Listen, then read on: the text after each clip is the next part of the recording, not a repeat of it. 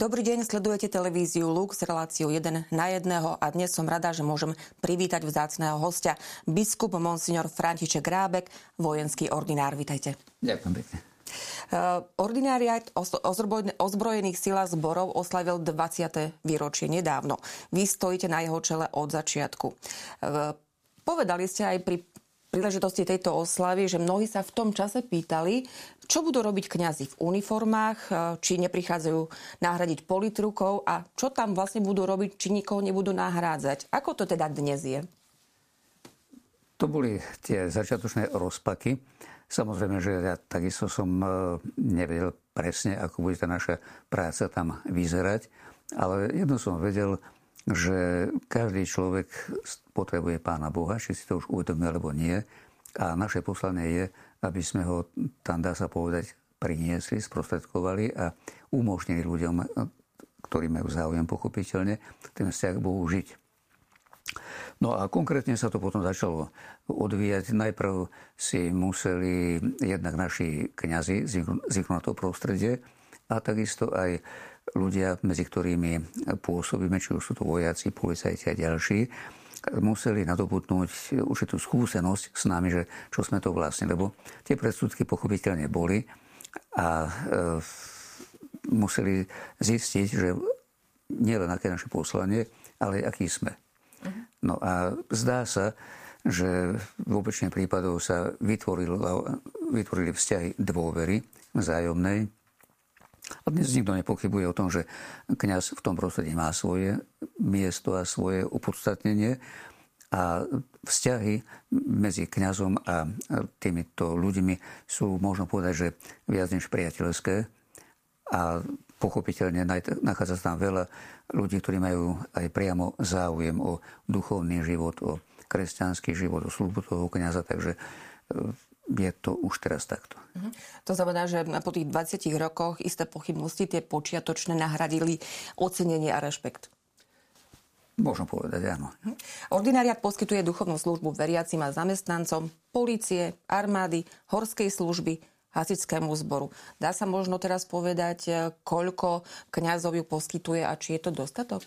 Ešte by som doplnil ano, aj väzenstvu Áno, zabudla som, z oboch stran mreží. To znamená, že aj pracovníkom väzenstva, mm. aj tým, ktorí sú teda nejakým spôsobom či už zadržaní, alebo priamo vo výkone trestu. No a potom hasiči ešte. To je tiež mm. taká veľká skupina. Takže toto je e, to naše prostredie, v ktorom pôsobíme. A pokiaľ je o počet kňazov, tak v zásade na jeden útvar, už taký alebo onaký, je jeden kňaz Takže potrebujeme približne 70 kňazov a momentálne je nás je 65. Uh-huh. Takže tých 5 by vám ešte teda ano. tak trošku pomohlo. A je o to záujem, o uh, to pôsobenie kňaza práve v týchto oblastiach? Ja hovorím, že kňaz, ktorý chce u nás pracovať, tak musí mať dve povolania. Uh-huh. Okrem toho kňazského ešte aj povolanie do tej špeciálnej služby. A e, takých kňazov nie je až tak veľa pretože jednak ten život alebo tie podmienky e, v našom prostredí sú trošku náročnejšie aj vzhľadom na tie okolnosti, ako je bývanie a podobne. Každý z nás si musí viac menej zabezpečiť e, aj toto bývanie, no ale potom musí splniť tie isté príjmacie podmienky ako ostatní vojaci alebo policajti.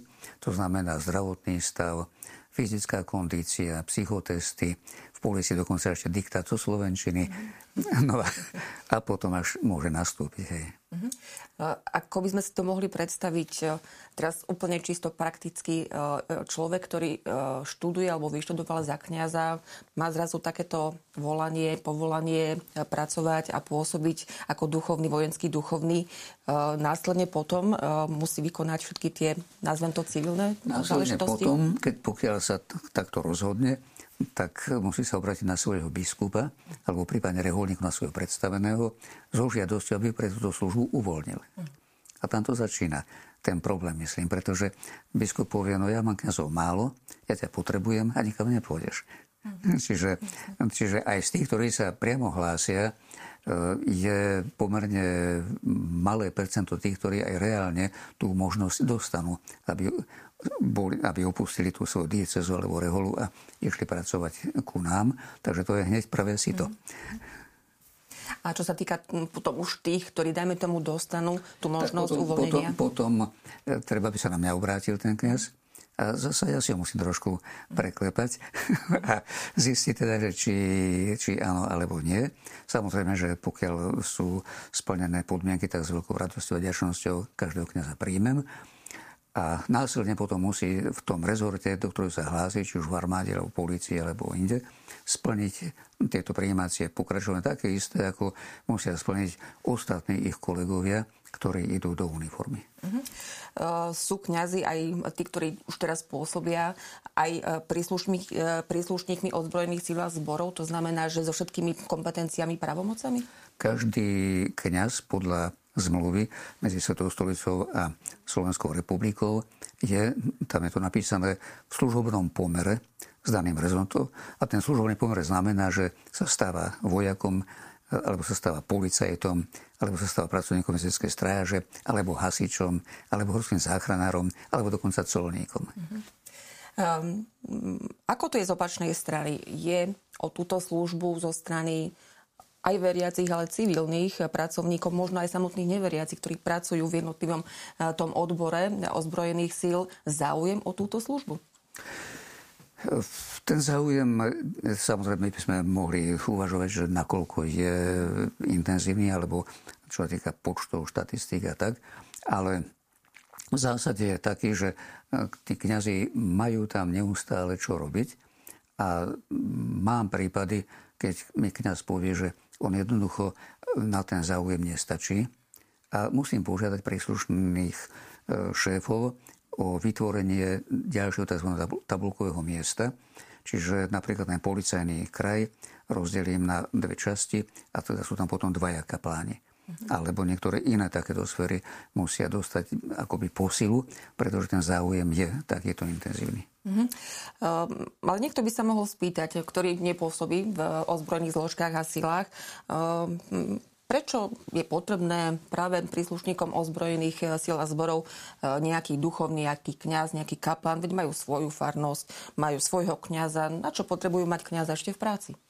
Hej, lebo ich práca je práve zvláštna tým, že oni nekopírujú 8-hodinový pracovný deň a 5-dňový pracovný týždeň, ako je to bežné, ale práca alebo povinnosti týchto ľudí sú často atypické. E, to znamená, že niekedy služba v noci, alebo celé dni, alebo e, výcvik celé týždne niekde, alebo nejaká záchranná akcia kde si a tak ďalej. Čiže musí byť ten pracovník k dispozícii pre plnenie svojich povinností nemôže povedať ani svojmu šéfovi, že vieš, čo dneska nedela, tak ja idem doma do kostola, alebo je pred sviatkami, bude spoveď tedy a tedy u nás, tak ja pôjdem teda na spoveď. Čiže to všetko je viac menej nemožné pre pracovníka týchto zložiek. A preto cirkev posiela kňazov medzi nich, aby napriek tomu i netypickému štýlu života boli im blízky a mali možnosť títo ľudia e, prijímať, povedzme, službu cirkvi, sviatosti, prijímať a tak ďalej, aj tam priamo na tom svojom pracovisku. No samozrejme práve v týchto dňoch e, máme pred veľkonočnými sviatkami, najdôležitejšími sviatkami e, pre nás kresťanov. Ako ich prežívajú vojenskí duchovní? Pomáhajú počas týchto dní sprevádzať veriacich práve na tej ceste pri ich ťažkej službe? Hej, pred sviatkami, či už sú to Vianoce alebo Veľká noc, je to hlavne v znamení vysluhovania sviatosti púkania.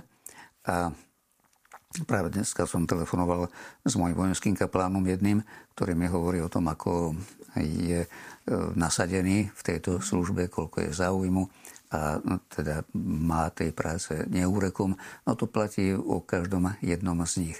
Čiže e, sú takéto kvázi sezónne e, služby a práce, kde ten záujem je, je enormný a čo je veľká výhoda, že naši kniazy môžu túto službu poskytovať doslova na pracovisku týmto svojim kolegom a kolegyňam.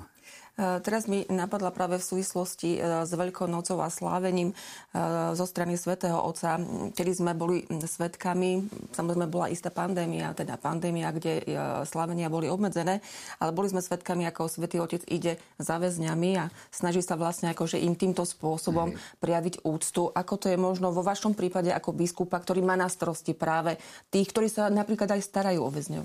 Áno. Ja cez e, Veľkú noc, eventuálne veľkonočné trojdne, e, nezvyknem chodievať priamo do týchto ústavov. Robím vám to pred Vianocami. Mm-hmm. To je také citlivejšie pre prežívanie väzňov, keď idú Vianočné sviatky. Takže vtedy som na štedrý večer vždy v niektorom ústave.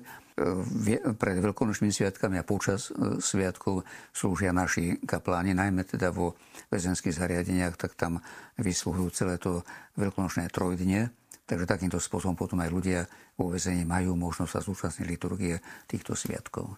A ešte na záver, aký je váš e, odkaz ako ordinára veriacim a zamestnancom ozbrojených zložiek počas pôstu, e, ale samozrejme aj počas Veľkej noci? Robím to tak, že ku každým sviatkom, e, či už Vianočným alebo Veľkonočným, pripravujem pastierský list na ktorý dám vytlačiť, rozdám mojim kňazom a kňazi to potom e, odovzdávajú e, ľuďom, medzi ktorými pôsobia. No a v tom liste pasierskom e, sa venujem nejakej téme súvisiacej s tým sviatkom alebo aj s udalosťami v spoločnosti alebo po svete. Tak pre tie, túto veľkú noc som zvolil tému zastavenia križovej cesty, kde pán Ježiš napomína plačúce ženy pretože aj my máme veľa dôvodov v súčasnosti akoby tak už i priamo alebo nepriamo plakať. Myslím na vojnu na Ukrajine a takéto záležitosti. No ale to je nielen dôvod, aby sme boli solidárni tak alebo onak s tým dianím bolesným, ale tak ako Ježiš nám povedal tým plašúcim ženám, ale neplačte nado mnou, ale sami nad sebou, nad svojimi deťmi. Čiže e, je to výzva k obráteniu, k pokáňu, pretože zlo, ktoré sa vyskytuje povedzme na jednom mieste, tak ono má svoje podhubie a svoje príčiny, možno povedať, že globálne. A my, ak chceme to zlo odstrániť, tak nestačí len ho nejakým spôsobom eliminovať na, na tej lokalite, ale je treba aj to podhubie zmeniť a to je vlastne v nás samých. Ďakujem veľmi pekne za tieto vaše slova. Želám všetko dobré s Pánom Bohom. Ďakujem pekne s Pánom Bohom. Tak to bol dnešný host, monsignor biskup František Rabek.